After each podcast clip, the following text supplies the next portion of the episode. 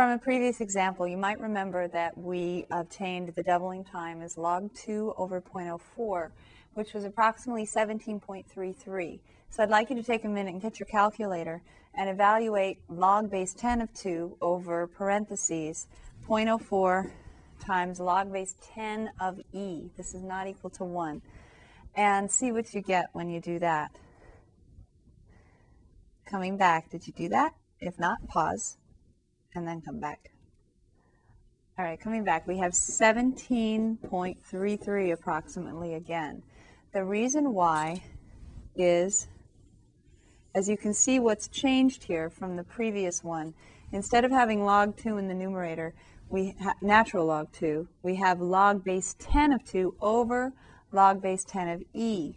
So that means, must mean, since that's the part that changed, that the natural log of two is the same as log base ten of two over log base ten of e.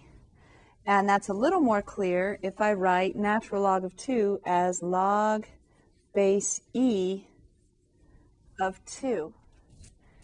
The log base e of two is apparently the same as the log base ten of two over the log base ten of e. And a really easy way to remember that is the e in the base here is in the bottom, and you take a different log of it, and the two is on the top, sort of, it's above the e, and so the log of the different base of the two goes in the numerator.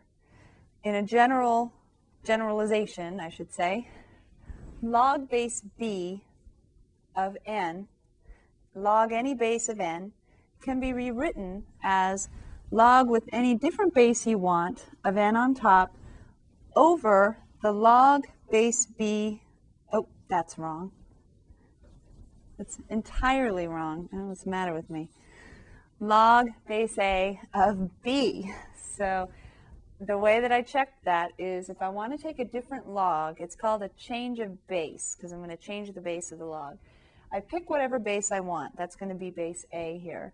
Log base a of n goes on top, and then log base a of b goes on the bottom.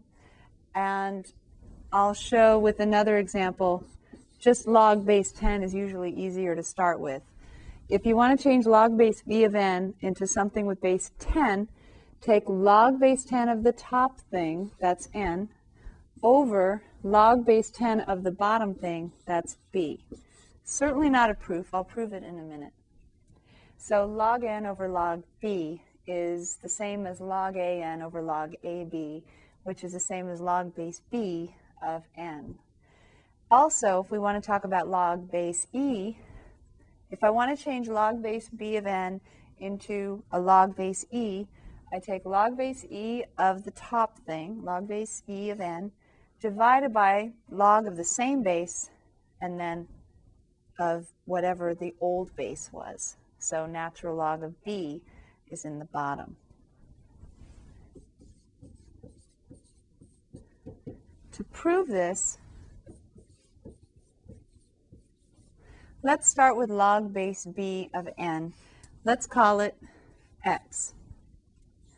Now let's write this with in exponential form. So n equals b to the x power. Now at this point, I can take the log of any base I want, right? Now to prove the actual original formula, that's, that's with log base a.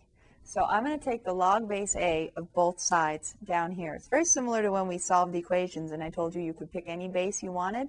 It's the same point right here. I've got an exponential equation, and I'm going to take the log of both sides to bring the exponent down. So I'm going to take log base a of both sides. So log base a of n equals log base a of b. Let me rewrite that.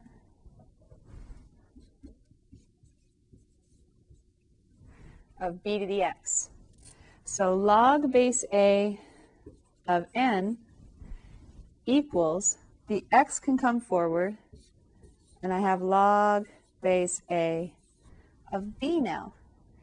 Now remember that x was representing log base b of n. So if I solve for x, that'll give me another way to write log base b of n. So I'm going to solve for x by dividing both sides by log base a of b. So x equals log base a of n over log base a of b, and that's x, which was defined to be in the very beginning, log base b of n. So we have something called the change of base.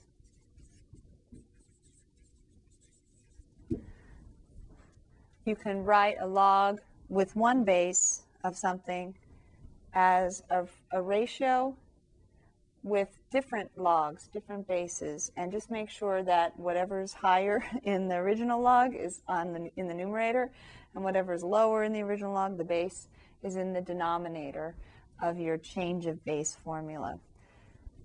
Now what this is useful for are things like, one, just evaluating, say, log base three of ten on your calculator. As of right now, until now, we didn't have a way of evaluating the log base three of ten on our calculators. But now I can use the natural log of ten over the natural log of three. Or if I like to go to the catalog, I could use the log base ten of ten. Oh, that's nice, isn't it? Over log base ten of three. What's log base ten of ten? That's just one, right? And then I have one over log three. So then that's just one calculation to do. All of these should give you the same thing, although log base three of ten you won't be able to do on your calculator. You can use that to graph, say, the log base three of x or the log base five of x. Anything other than natural log or log base ten, you're going to need a change of base in order to do it. And you can use natural log or log base ten when you enter your formula. We're going to use this in uh, the calculator section, so we'll go through this more specifically then. But this is a reason why you might use it. There are other reasons as well, and they'll come up um, in the future. But uh, just so you see why you can do it and where it comes up. This is a pretty good start for the change of base. It's mostly a tool more than anything else. So, but, so just remember that you have it in your toolbox.